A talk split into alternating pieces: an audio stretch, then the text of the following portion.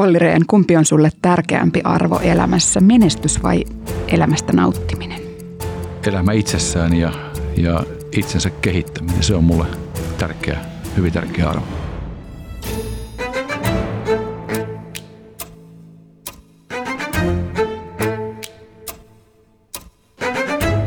Tervetuloa kuuntelemaan Helsingin Sanomien pressapodia. Mä olen Helsingin Sanomien toimittaja Veera Luomaaho. Vieraanani tänään täällä Sanomatalossa on presidenttiehdokas Olli Rehn. Kiitos, että tulit vieraaksi tähän podcastiin. Kiitos kutsusta. Ja tässä sinuttelemme. Kyllä.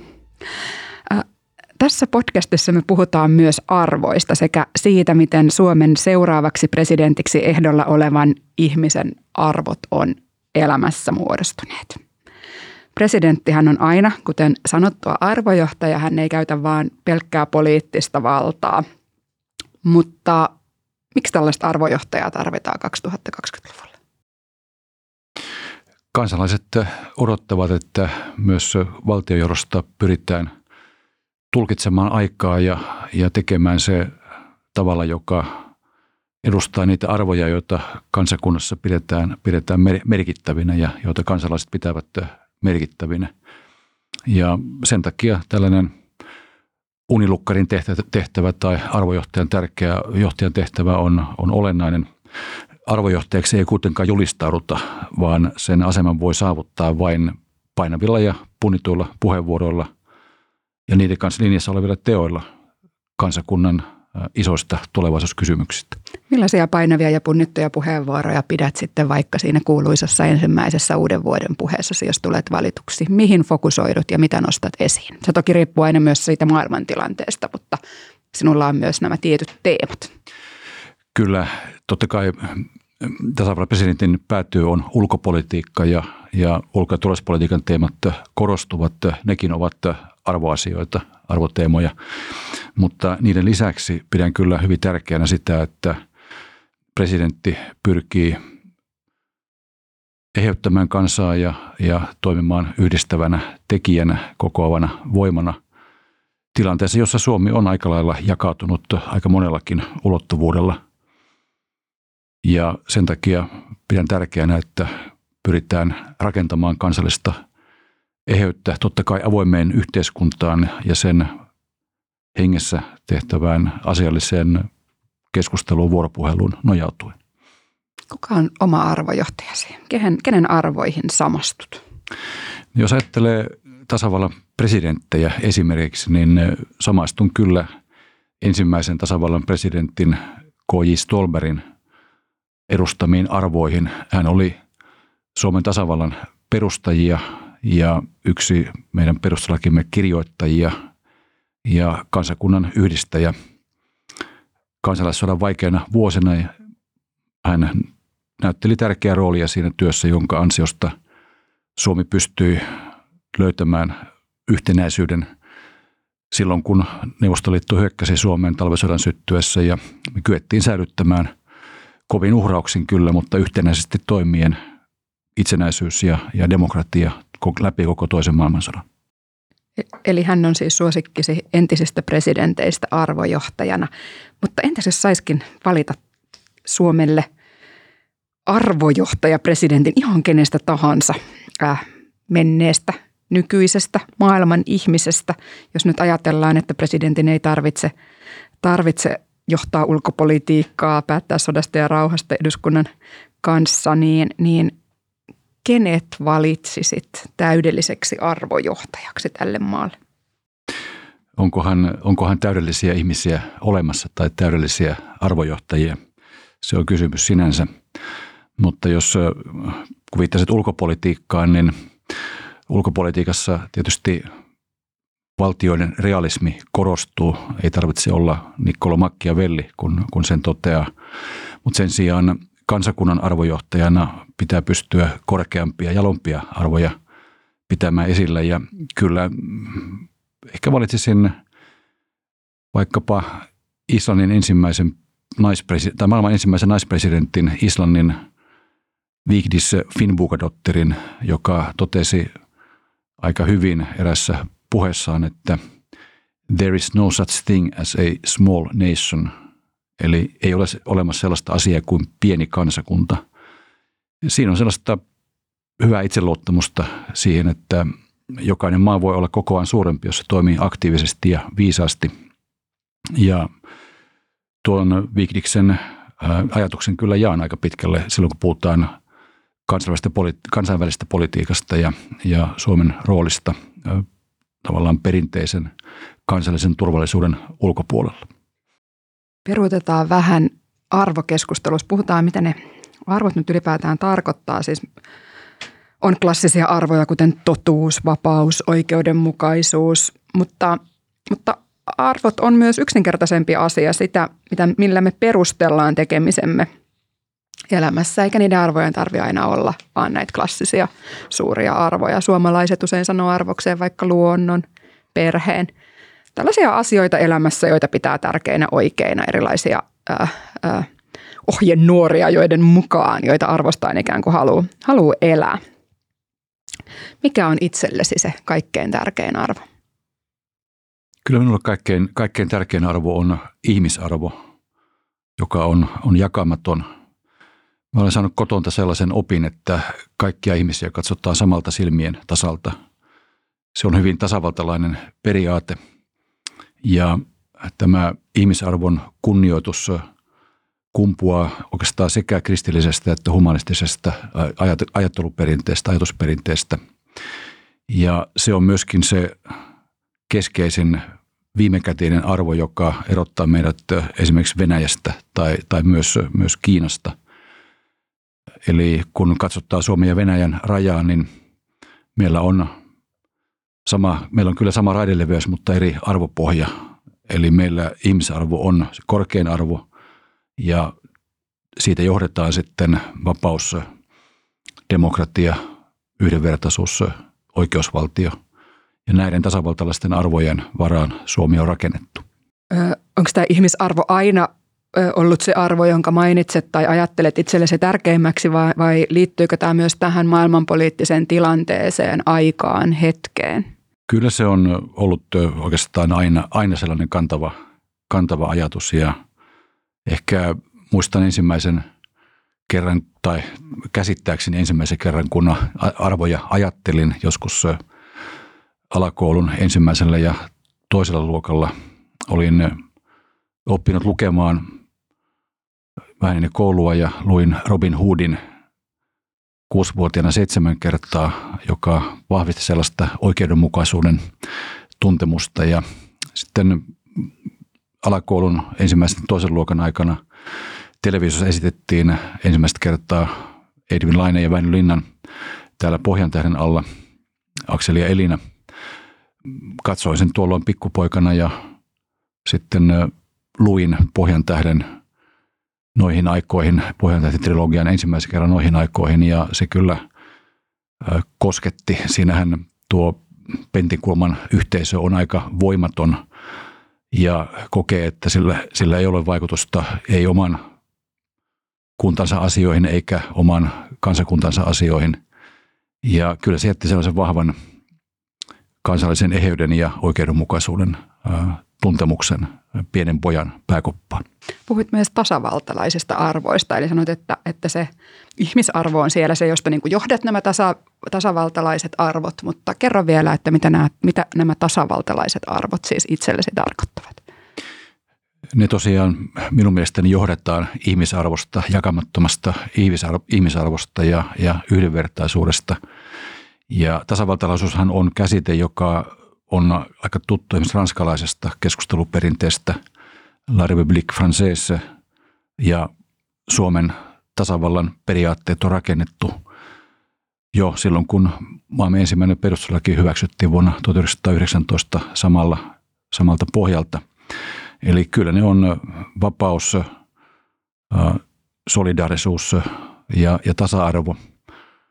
Ja Tämä näkyy suomalaisen yhteiskunnan kehityksessä sillä tavalla, että kyllähän meille vapaus on hyvin korkea arvo. Vapaus itsenäisyyden mielessä ja, ja kansallisen turvallisuuden mielessä, mikä korostuu nyt näinä vaikeina aikoina arvaamattoman ja aggressiivisen Venäjän naapurissa tällä vaikealla geopoliittisella maailmankolkalla. Ja myös keskinäinen eheys, solidarisuus, se on Suomessa ollut perinteisesti vahva ja pidän sitä hyvin tärkeänä arvona, kun katson tämän päivän Suomea, niin meillä on ihan liikaa eri puraa ja kahtiajakoa ja, ja sen sijaan toivoisin, että me pystyisimme keskustelemaan vaikeistakin asioista äh, asiallisesti ja, ja että esimerkiksi sinänsä välttämättömät säästöt tehtäisiin niin, että ne ei kohdennu, ne ei kasaudu liikaa yksittäisille väestöryhmille, kuten nuorille ja opiskelijoille tai, tai yksinhuoltaja perheelle. Eli tämän tyyppisistä asioista tässä on kyse ja, ja lisää vielä tasa-arvon merkityksen, joka tulee sekä sukupuolten tasa- tasa-arvon kautta että sitä kautta, että on syytä arvostaa ihmisiä riippumatta heidän, heidän syntyperästään tai ihonväristään tai, tai tosiaan sukupuolesta tai taikka iästään tai muista, muista tekijöistä. Sen takia kaikilla on jakamaton ihmisarvo. Hmm. Pohjaat näihin valistuksen, valistuksen ajan arvoihin. Koetko, että ne on sitten uhattuna täm, tällä hetkellä maailmassa? Ö, autoritääriset voimat nousevat. Kyllä ne ovat, ovat uhattuina, eli nämä arvot on olleet hyvin keskeisiä viime vuosikymmeninä ja ne on myöskin sekä pohjoismaisia että Euroopan unionin kantavia periaatteita. Viime aikoina näitä on haastettu sekä Venäjän taholta että, että myöskin Kiinan taholta. Ja tällä hetkellä globaalin etelän sielusta käydään aika kovaa kamppailua siinä, siinä mielessä, että kumpaan suuntaan globaali etelä, esimerkiksi Intia tai Indonesia tai, tai Brasilia kallistuvat. Ja samaan aikaan se poliittinen populismi, joka on saanut jalansijaa Yhdysvalloissa, Britanniassa, monissa Euroopan maissakin, se kalvaa länsimaisia liberaaleja demokratioita vaan niin kuin sisältä käsin. Eli näitä tasavaltalaisia arvoja haastetaan sekä ulkoa että sisältä käsin. No miten ne selviävät voittajana? Ne selviävät, selviävät voittajana sillä, että me, me kaikki yhdessä puolustamme näitä arvoja. On korkea aika puolustaa näitä tasavaltalaisia arvoja, ihmisarvoa, yhdenvertaisuutta, oikeusvaltiota. Ja kansainvälisessä politiikassa ne selviävät voittajana sillä, että pysytään yhtenäisenä ja, ja toimitaan esimerkiksi nyt Ukrainan tuessa hyvin pitkäjänteisesti ja, ja päättäväisesti. Ja maiden sisäpolitiikassa, talouspolitiikassa, yhteiskuntapolitiikassa tulee tehdä sellaisia käytännön ratkaisuja, jotka tukevat oikeudenmukaisuutta ja, ja sitä, että ihmiset kokevat vaikeatkin päätökset reiluna ja, ja oikeudenmukaisena.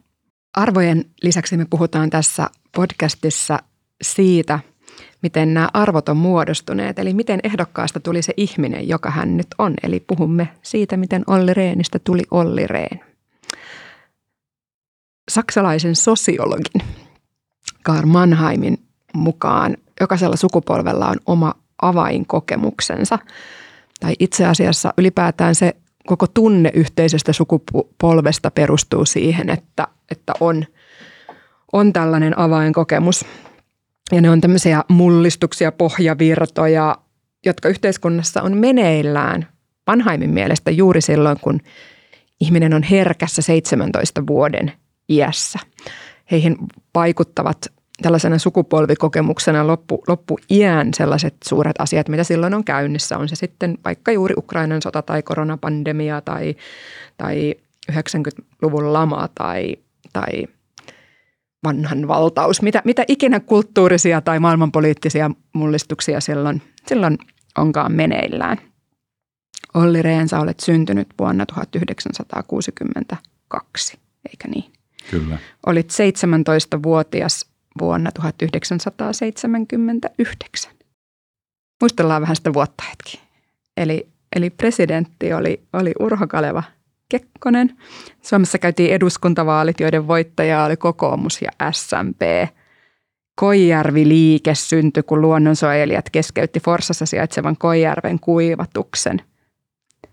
Sinua on varmasti silloin 17-vuotiaana jo kiinnostanut se, että Suomen hallitus teki periaatepäätöksen yhden pennin kolikon valmistuksen lopettamisesta. Tai saattaa olla, että on alkanut kiinnostaa vasta myöhemmin. Ensimmäiset Vietnamista lähteneet venepakolaiset saapu Suomeen. Konservatiivit voitti Britanniassa vaalit, Margaret Thatcher nousi pääministeriksi. Oli Iranin panttivankikriisi Yhdysvaltain presidenttinä. Sitä hoiti tuolloin Jimmy Carter – Suomen suurin hitti oli erittäin hämmentävä. Reijo Kallion yksinäinen. Mulla ei ole tästä minkäännäköistä mielikuvaa. Kakkosena oli Tuomari Nurmion valo yössä, mutta, Aivan, mutta tota, sen muistan kyllä. Mutta tota, Reijo Kallion yksinäinen on saattanut sit jäädä tällaiseksi ö, ei niin ikivihreäksi hitiksi.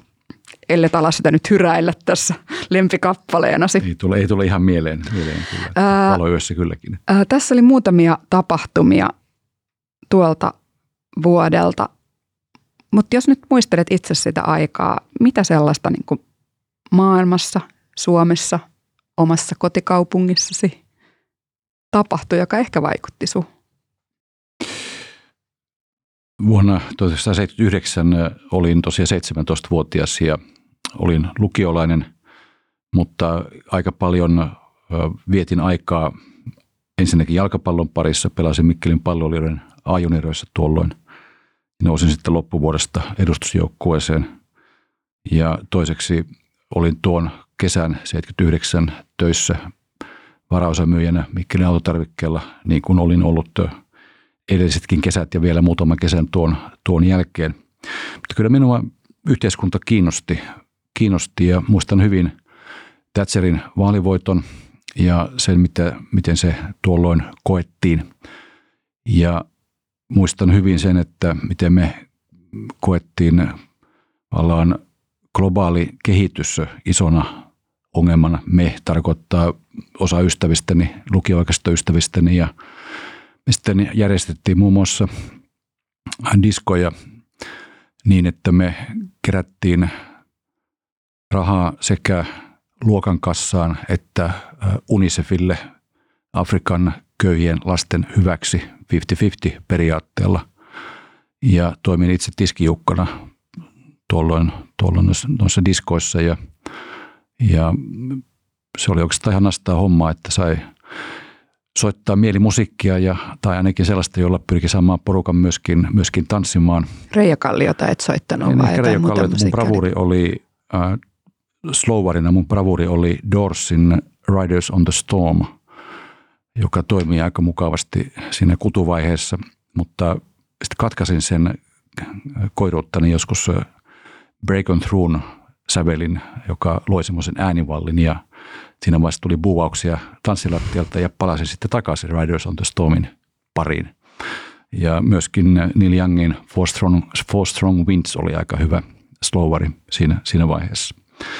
Mutta kyllä meitä siis globaalit kehityskysymykset ja Afrikan köyhyys kosketti ja sen rinnalle aika pian tuli tietysti kansainväliset rauhan ja turvallisuuden kysymykset. Mä olin lapsuuteni viettänyt seuraten, tai no en nyt koko lapsuuttani sentään, mutta olin seurannut aika tarkkaan SALT-neuvottelujen, eli aserisuntoneuvottelujen käynnistymistä Helsingissä vuonna 1969 ja samoin, samoin sitten Suomen – Etyk-aloitetta, jonka Kekkonen ja Jakobson juonivat, joka sitten johti Euroopan turvallisuusyhteistyökonferenssin päätösasiakirjan allekirjoittamiseen Helsingissä heinäkuussa 1975. Ja Suomi oli tuolloin aika vahva Euroopan rauha- ja yhteistyön rakentaja, joka sitten osaltaan pohjusti myöskin Berliinin muurin murtumista ja, ja Neuvostoliiton otteen, otteen herpaantumista Itä-Euroopassa – et siinä mielessä ihan kunniakas Eurooppa-politiikan perinne. Ja lisään vielä tähän sen, että lukioajan jälkeen menin suoraan ylioppilaskirjoituksesta tai ylioppilaslakin saatua, niin menin suoraan armeijaan suorittaa asevelvollisuuttani ja, ja mulle RUK, eli reserviupseerikoulu oli aika tärkeä kokemus sikäli, että toimin siellä oppilaskunnan lehden päätoimittajana kaiken palveluksen ohessa ja me käsiteltiin siellä aika paljon ulkopolitiikkaa ja rauhan ja turvallisuuden kysymyksiä ja siitä sai osittain kimukkeen sitten lähteä opiskelemaan kansainvälistä politiikkaa ensin Yhdysvaltoihin yliopistoon Minnesotaan ja, ja sitten tuon stipendietti vuoden jälkeen Helsingin yliopistoon. Ja sen jälkeen olenkin pyrkinyt seuraamaan kyllä kansainvälistä politiikkaa ja, ja tulospolitiikkaa hyvin, hyvin tiivisti. Teitä on useampi presidenttiehdokas, joita yhdistää se, että te olette aika nuorena lähteneet Yhdysvaltoihin opiskelemaan. Osaatko, muilta tätä en ole kysynyt, mutta kysyn sinulta selityksen, että mistä tämä voi johtua? Kyllä, Yhdysvallat koettiin vapauden valtakuntana ja Yhdysvallat ja Britannia oli myös rockmusiikin keskeisiä maita. Mm. Ja molemmissa oli, oli hyviä, tunnetusti hyviä, laadukkaita yliopistoja.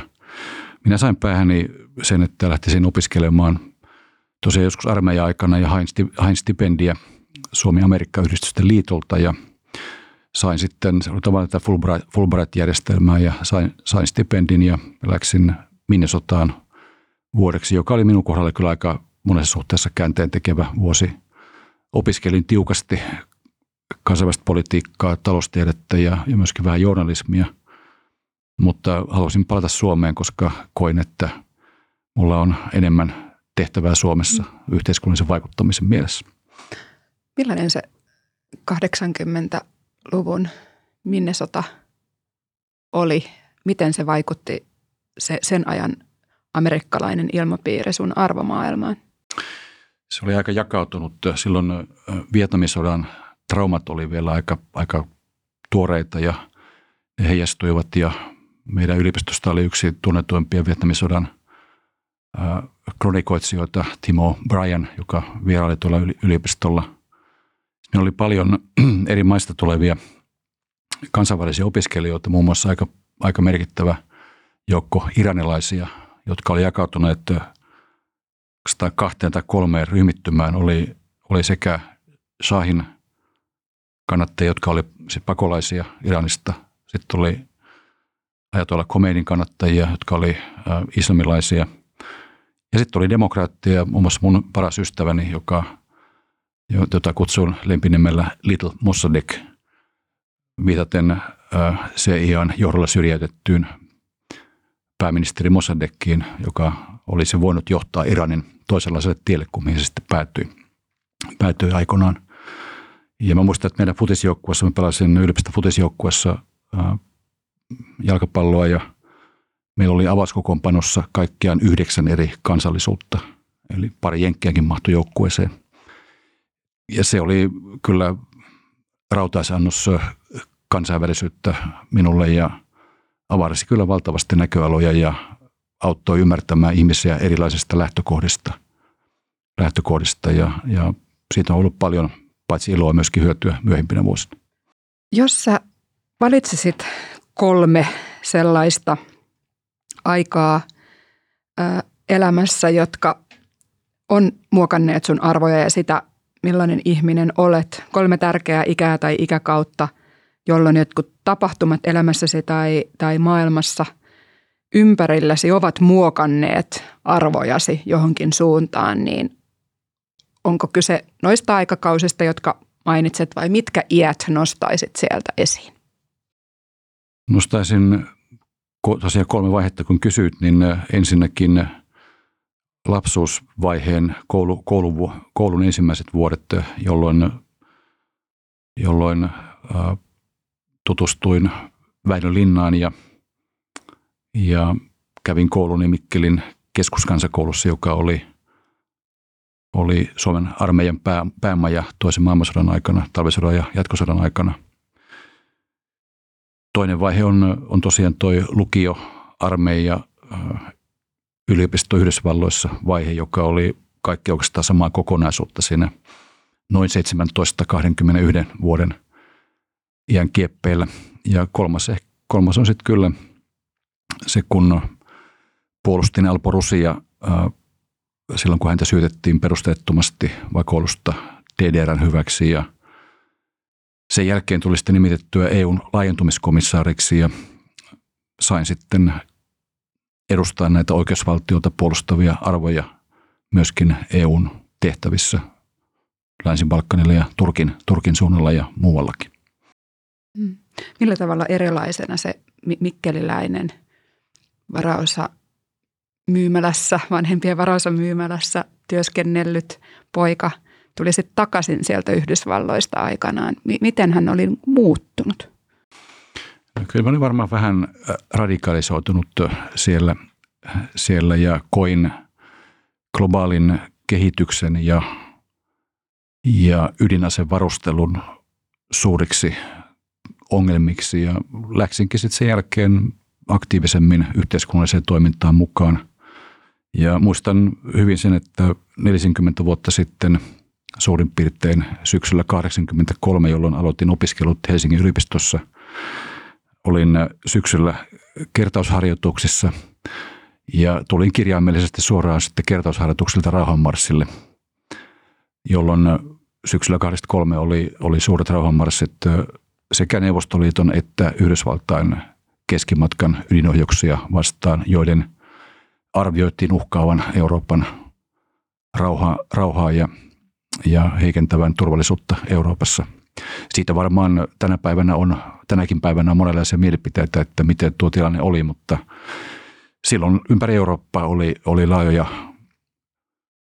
mielenosoituksia rauhanmarsseja ja, ja sen rinnalla toisaalta sitten itäisen Euroopan – vapautumista pohjustuvat kansalaisliikkeet olivat aktiivisia, kuten 177 Tsekkoslovakiassa ja, ja solidarisuus Puolassa.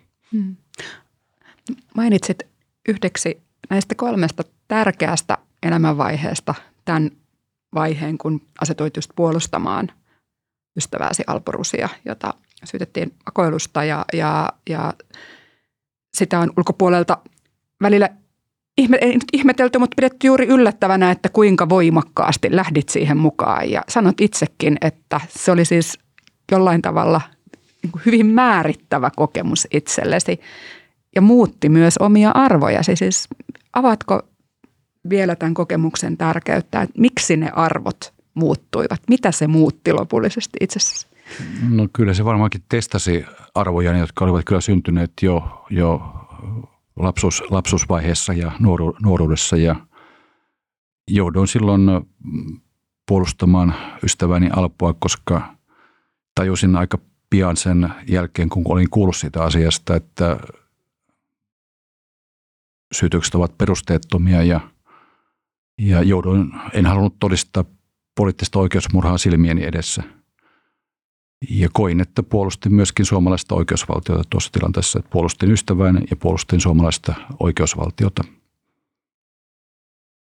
Muuttiko se jotain? Aiheuttiko se pettymyksiä?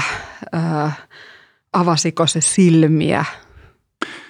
Kyllä se avasi silmiä sille, että ei ole avoimessa yhteiskunnassa terveellistä olla liian esivaltauskoinen. Eli esivaltakin – saattaa harhautua ja tämä, tämä koski sitten myöskin äh, valtakunnan elittiä ja mediaa aika, aika laajasti muutamia poikkeuksia lukunottamatta. Ja kyllä siinä happi oli loppua välillä, välillä mm. tuossa puolustustaistelussa. Meitä ei, ei ollut kovin montaa, montaa silloin, mutta pystyimme kääntämään sen lopulta sen takia voitoksi, että totuus, koska totuus ei pala tulessakaan ja ja totuus tuli sitten ilmi tosin aivan turhan myöhään ja Albon ja hänen perheensä kohdalla vähän tai hyvinkin paljon liiallisten kärsimysten jälkeen. Jos me ajatellaan vain niitä arvoja, vaan just sitä, että millainen ihminen sä sitten olet, niin, niin tota, siis mitä toi tapaus mielestäsi kertoo sinusta, Olli Reenistä? No sen, sen mä jätän muiden, muiden arvioitavaksi, mutta ainakin minun kohdalla se kyllä vankisti vakaumustani, tasavaltalaista vakaumustani, jossa oikeusvaltion periaatteen kunnioittaminen on, on hyvin keskeinen arvo, perusarvo. Ja vähän sen jälkeen tuli sitten aika monien yllätykseksi, koska olin tuolloin persona non grata, ei, ei toivottu henkilö – helsinkiläisissä kabineteissa ja vastaanotoilla, niin aika monen yllätykseksi tulin sitten nimitettyä Euroopan unionin komissaariksi ja sain laajentumissalkun, mikä tarkoitti sitten sekä itälaajentumisen jatkamista että toisaalta Länsi-Balkanin rauhoittamisen, vakauttamisen eteen tehtävää työtä ja myöskin neuvotteluja Turkin kanssa. Ja näissä tehtävissä koin, että on, on valtavan tärkeää pyrkiä edistämään näiden maiden muutosta demokratian ja oikeusvaltion suuntaan, jossa sitten muun muassa jouduin, joudun tai sain puolustaa turkkilaista kirjailija Orhan Pamukkia, kun häntä syytettiin turkkilaisuuden halventamisesta, kun hän oli puhunut, puhunut kurdi, kurdiväestön vähemmistön asian puolesta yhdenvertaisuuden näkökulmasta ja kun hän oli puhunut Armenian kansanmurhasta aika lailla faktapohjaisesti. Eli hyvin samankaltainen tilanne tuli siinä vaiheessa, vaiheessa eteen ja häntä kohtaan esitetyt syytökset sitten pudotettiin ja, ja sen jälkeen sitten hän jatkoi kirjoittamista ja sai sitten myöhemmin Nobelin, Nobelin palkinnonkin. Ihmisten arvoja muuttaa paitsi yhteiskunnalliset mullistukset ja tuollaiset henkilökohtaisen elämän, elämän mullistukset, mutta myös ihan ikääntyminenkin. Onko ikä muuttanut arvoja ja mihin suuntaan?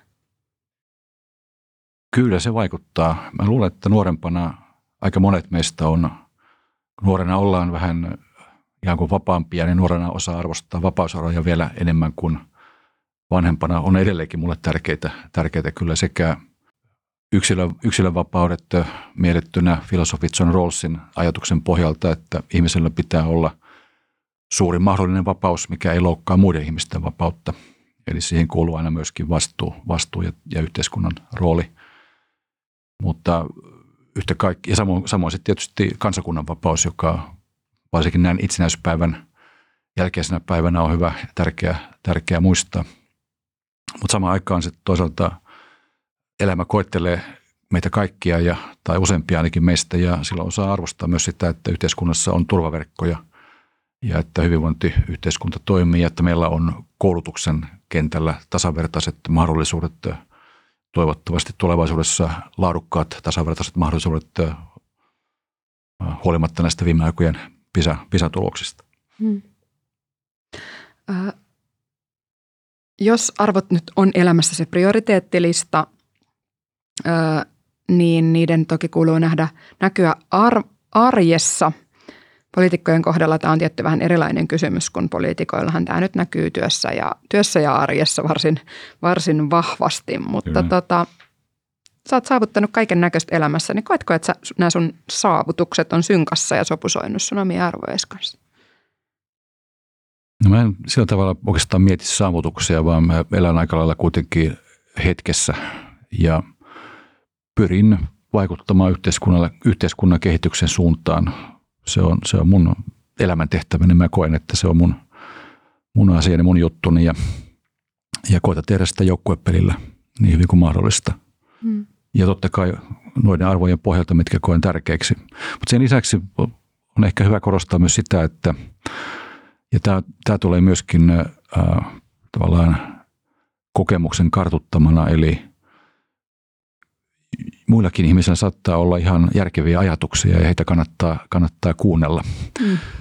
Ja se voi siinä, tulla yllätyksenä joskus. Se saattaa, jos niin kun mietin vaikka itseäni 40 vuotta sitten, niin en välttämättä ehkä ollut ihan niin äh, avarakatseinen. Mm. Ja suomalaisten sanontojen aika rikkaassa kirjossa mulla on yksi suosikki, jota monet muutkin ovat käyttäneet. Se on se, että arvaa oma tilasi, anna arvo toisellekin – mikä nykysuomeksi käännettynä tarkoittaa suurin piirtein sitä, että tunne itsesi, tunne, tunne kansasi, arvosta myöskin muita ihmisiä, arvosta myöskin muita, muita kansakuntia. Tämä on mun mielestä ihan pätevä ohjenuora edelleenkin sekä meidän suomalaisten keskinäiseen elämään täällä, täällä Pohjan perukoilla, että myöskin meidän kansainväliseen kanssakäymiseen muiden kansakuntien valtioiden kanssa. Mm. Oletko joskus tehnyt jonkun muutoksen elämässä, jotta sun elämä ja arki vastaisi paremmin sun arvoja. Tavallaan toi rusitapaushan nyt oli sellainen, että sä teit aika yllättäviä isojakin vetoja, vetoja että toimisit niiden arvojen mukaan, kuten sanoit. Mutta onko muuten tullut jotain semmoisia tilanteita, jossa olet vaikka joutunut kokemaan niin sanottua eettistä stressiä, että nyt, nyt arvot eivät kohtaa, kohtaa näiden asioiden kanssa, joita, jossa elän tai päätöksissä, joiden, joita joudun tekemään tai – Kyllähän niitä tietysti, jos on ollut vuosikymmeniä mukana poliittisessa päätöksenteossa, niin aina joutuu eri arvoja punnitsemaan keskenään. Esimerkiksi kestävän kehityksen määritelmäkin jo on, se ei ole kehäpäätelmä, mutta siinä on, jos otetaan Brundtlandin komission alkuperäinen kestävän kehityksen määritelmä, niin se painottaa kolmiota, jossa on, on sekä ekologinen kestävyys, siis ympäristönäkökulma, sosiaalinen kestävyys ja taloudellinen kestävyys ja näiden kesken haetaan sitten, sitten tasapainoa ja usein silloin eri arvot korostuvat ja painottuvat sitten päätöksenteossa vähän eri, eri tavalla. Eli tässä mielessä kyse on aika lailla käytännönläheisestä tulkinnasta siitä, mitkä arvot eri tilanteissa painottuvat. Mutta kun kysyit mun osalta, omalta osaltani, niin mä olen vahvoja naisten kasvattama mukaan lukien tyttäreni ja vaimoni ja, ja olen heidänkin kasvattamana, totta kai äitini myöskin, myöskin mutta olen heidän kasvattamanaan varmasti esimerkiksi vähentänyt punaisen lihan syöntiä. Olen kyllä sekakäyttäjä, mutta tiedostan nämä, nämä seikat ja, ja koetan kantaa vähän enemmän vastuuta mm. kestävästä kehityksestä ja ilmastonmuutoksen hidastamisesta. Arvot yhdistää eri poliittisten puolueiden jäseniä ja, ja keskustapuolueen arvot on suhun, suhun vedonneet aikanaan eniten. Helsingin Sanomien vaalikone pohjaa arvokysymyksissä toki myös oikeasta vasemmista ulottuvuuteen, mutta arvokysymyksissä tämä jako on tämmöinen GALTAN, eli lyhenne englannin sanoista Green Alternative Libertarian, vihreä vaihtoehtoinen yksilön vapautta korostava ja TAN Traditional Authoritarian Nationalist. Ää, olet itse siellä näistä muodostuvalla kartalla, arvokartalla, vaalikoneen arvokartalla vähän enemmän siellä oikealla, pikkaisen ja sitten – hieman enemmän liberaalivihreä kuin tällainen kansalliskonservatiivi. Ö, miksi tämä paikka, onko se tuttu ja kotoisa? Tunnistatko itsesi sieltä arvokartalta? No ei se varmaan välttämättä ihan, ihan pieleen, pieleen mene, vaikka nämä on aina nämä tällaiset arvokartat, ne on, sä oot ollut tekemässä niitä, niin, mm. niin ne on valintoja, joissa valitaan tiettyjä asioita, tiettyjä ulottuvuuksia, niille sitten mitataan ja niistä kun, niitä kun summataan faktorianalyysin mm. avulla, niin tulee tällaisia tai saadaan tällaisia arvokarttoja. Mä muuten vähän disputeeraisin sitä en, en niinkään yksittäistä esimerkiksi sanoman vaalikonetta, vaan kaikkia mm. vaalikoneita siinä, että laitetaan tämä liberaali konservatiivi ulottuvuus niin suoraviivaisesti, koska liberalismiin kuuluu kyllä myöskin – yhteiskunnallinen liberalismi tai taloudellinen mm. liberalismi ja siitä voi olla erilaisia näkemyksiä, erilaisia painotuksia. Mä itse olen ehkä, ehkä le, le, tyypillisesti roolsilainen sosiaaliliberaali, mutta jos ajattelee suomalaisen liberalismin tai pohjoismaisen liberalismin perinnettä, niin ei kannata unohtaa Andres Sydeniusta, jolla on ollut hyvin suuri vaikutus muun muassa Ruotsin liberalismin, ruotsalaisen liberalismin kehitykseen, ja hän oli leimallisesti – elinkeinonvapautta ja, ja ollaan sosiaalista markkinataloutta puolustava talousliberaali. Ja se ei näissä kartoissa oikein tule, tule esiin. Eli ei ole Chydeniuslaista akselia. Ei, ei ole tässä mielessä. Että. Mm. Puhutaan vielä lopuksi hetki Suomen arvoista. Äh, jos sun pitäisi valita ne luovuttamattomat, sanotaanko vaikka kolme arvoa, jolle Suomi perustuu tässä tämä vastaus taitaa olla aika yksinkertainen. Voisi kuvitella, että nämä tasavaltalaiset arvot nousisivat sieltäkin esiin, mutta jos sanot vaan, vaan kolme arvoa, jotka on ne luovuttamattomat, kaikkein tärkeimmät. Et nyt 2020-luvullakin ollaan moniarvoisia ja, ja, ja yhteiskunnassa on hyvin eritaustaisia ihmisiä, erilaisia ihmisiä, mutta et näistä Suomessa on kysymys. Niin mitkä, mitkä valitsisit? Itse asiassa tämä yhdenvertaisuuden merkitys, joka, joka on ihmisarvon yksi tavallaan looginen seuraus, seuraus ja vaatimu, vaatimus, tärkeä, tärkeä arvo, niin sehän korostuu nyt ja tulevaisuudessa entistä monimuotoisemmassa Suomessa. Eli se on varmasti yksi, yksi arvo, joka, joka on syytä, syytä pitää vahvasti mielessä ja, ja esillä. Jos mainitsin kolme arvoa, niin niin kuin sanoin, niin ihmisarvo, jakamaton ihmisarvo ja siihen liittyen yhdenvertaisuus on, on mielestäni Suomen kantava periaate. Siihen liittyy vahvasti oikeudenmukaisuuden ajattelu. Toinen on vapaus, eli oikeus suurimpaan mahdolliseen vapauteen, joka ei loukkaa muiden ihmisten vapautta. Ja siihen tosiaan kuuluu myöskin, myöskin vastuu.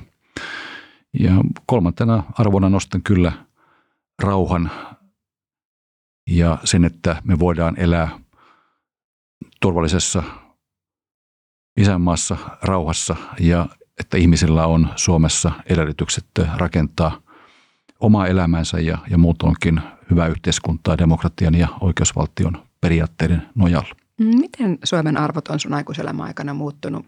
Millaisia muutoksia näet, mitkä toisaalta huolestuttaa, toisaalta ehkä ilahduttaakin? Kyllä meillä on mun mielestä niin kun vuosikymmenten varrella meillä on arvostettu enemmän yhdenvertaisuutta ja, ja tasa-arvoa. Ne on korostuneet, jos katsoo vaikka oman isänikin äh, sukupolvea. Meillä juuri äh, isäni veljen, nuorimman veljen hautajaiset. Hän on täyttänyt juuri 90 ja arvisi, että menehtyy tuossa syksyllä ja hänen hautajaiset, kyllä he lähtivät kyllä aika, aika lailla heikosta lähtökohdista. Heidän vanhempansa kuolivat, kun olivat pikkulapsia ja vanhin veli kaatui sodassa. Ja Suomi oli aika moni kehitysmaa vielä tuohon, tuohon aikaan. Että kyllä on menty paljon eteenpäin, kun miettii sitten meitä, sitä seuraavaa sukupolvea ja, ja tämän hetkenkin nuorisoa. Eli Suomi oli aika lailla ää, kehitysmaa vielä 1920-30-luvulla, tosin kehittyvä maa onneksi, joka rakennettiin pitkälti yrittäjyyden ja koulutuksen varaan. Sodan jälkeisenä vuosikymmeninä sosiaalinen tasa-arvo ja, ja sukupuolten tasa-arvo ja yhdenvertaisuus on, on olennaisesti vahvistuneet suomalaisessa yhteiskunnassa. Ja se on mielestäni, mielestäni kyllä hyvä, hyvä asia. Yksi suomalaisten pysyvä perusarvo, jota kriisit on eri tutkimusten mukaan vaan vahvistaneet, on se, että suomalaiset luottavat valtaa pitäviin. Kannattaako se Olli Rehn? Se on hyvä, että Suomessa on aika vankkaa perusluottamusta yhteiskunnassa sekä ihmisten kesken että myöskin viranomaisiin nähden.